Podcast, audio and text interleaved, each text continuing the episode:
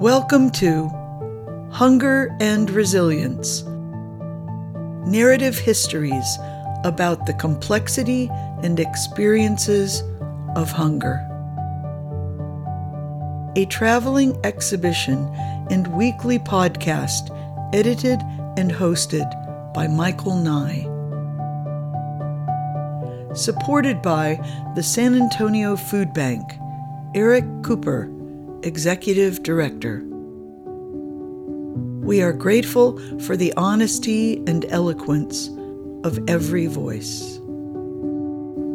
Episode 8 John. My name is John. I was born May 10th, 1963. My home today is on the edge of the city in a wooded area. I live in a tent I've been homeless since 2000. My space inside the tent is occupied by myself and my three dogs. On cold nights, we keep one another warm. The space outside my tent is occupied by all the birds, all the creatures, and all the plants are in my vicinity. I keep all my trails camouflaged. I create no human trails. I create no garbage so no one knows that I'm there. It's like it's invisible. And that's the way I like it. When I lost my home, yes, I experienced depression because it's hard, you know, to let something go. What's the joy of working and all of a sudden you get this roof over your head and you don't have no food to eat and then you don't have any visitors to your house? And I remember um, that I had withdrawn $3,000 from the bank in 10s and 20s. I lined it up carefully. All I remember asking, is this all there is to life? I came to the conclusion that all that I had in the business world with nothing but emptiness and nothing but vanity. You might call me um, every mother. Every mother's hopeful for a son, someone who's well mannered, someone who's just you know quiet, someone who doesn't go out and cause trouble. I stayed in my own little world. I was I was my mama's darling.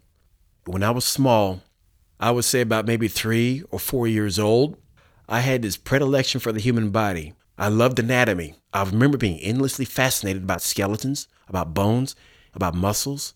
I remember um, just before school would start, I would lay in my bed and I would just um, say, School, school, school, hurry up and start. I love school. To me, my high was simply just spend time in the libraries. I, I remember forging school passes to go to the library. The hunger that I had as a child when I was in grade school is still with me today.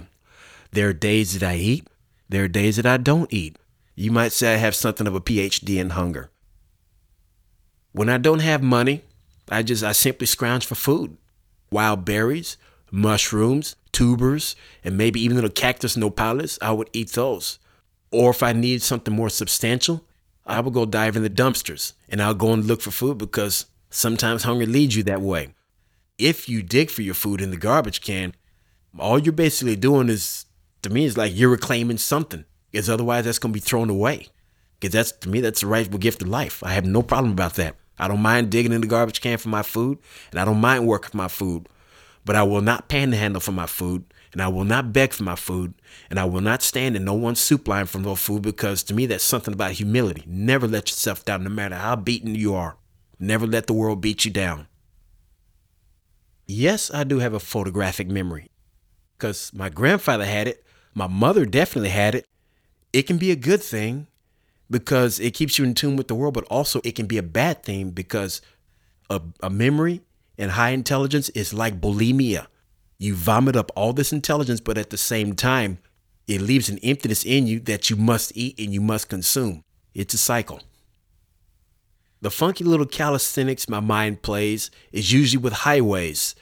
I would memorize all the U.S. highways. There is an order and there's a comprehensive order to them, no matter where you are in the country. Another thing I would do sometimes, I would, um, all the names of the Roman Caesars who had ruled from Augustus all the way to uh, Augustulus Romanus, who was the last Roman Caesar who was deposed by the Gauls in AD 476. Also, I would um, list in my head all the latitudes all the longitudes, all the minutes and the seconds of each degree where places are on Earth.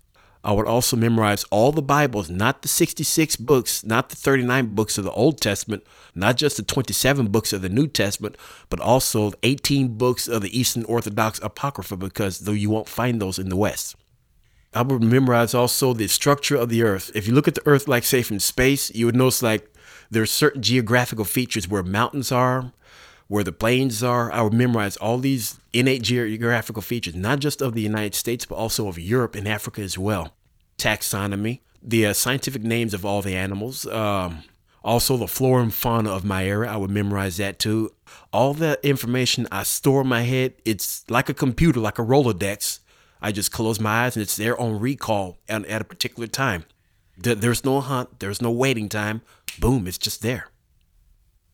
Intelligence, it's a sword of Damocles because not only can it pierce through to the heart and the facts, but also it alienates people from you because they consider you like they consider you to be a freak. You're considered to be an anomaly. Yes, it's a great gift, but it's also an onerous chain.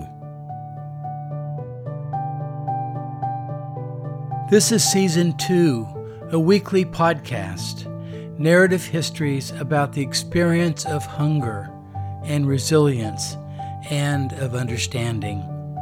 We are thankful for John's powerful perspective, his history, his voice, and his presence. May something in John's story stay with you. I'm Michael Nye. You may go to my website, michaelnye.org slash podcast for photographs and transcripts. Every person, every place is a map to somewhere else.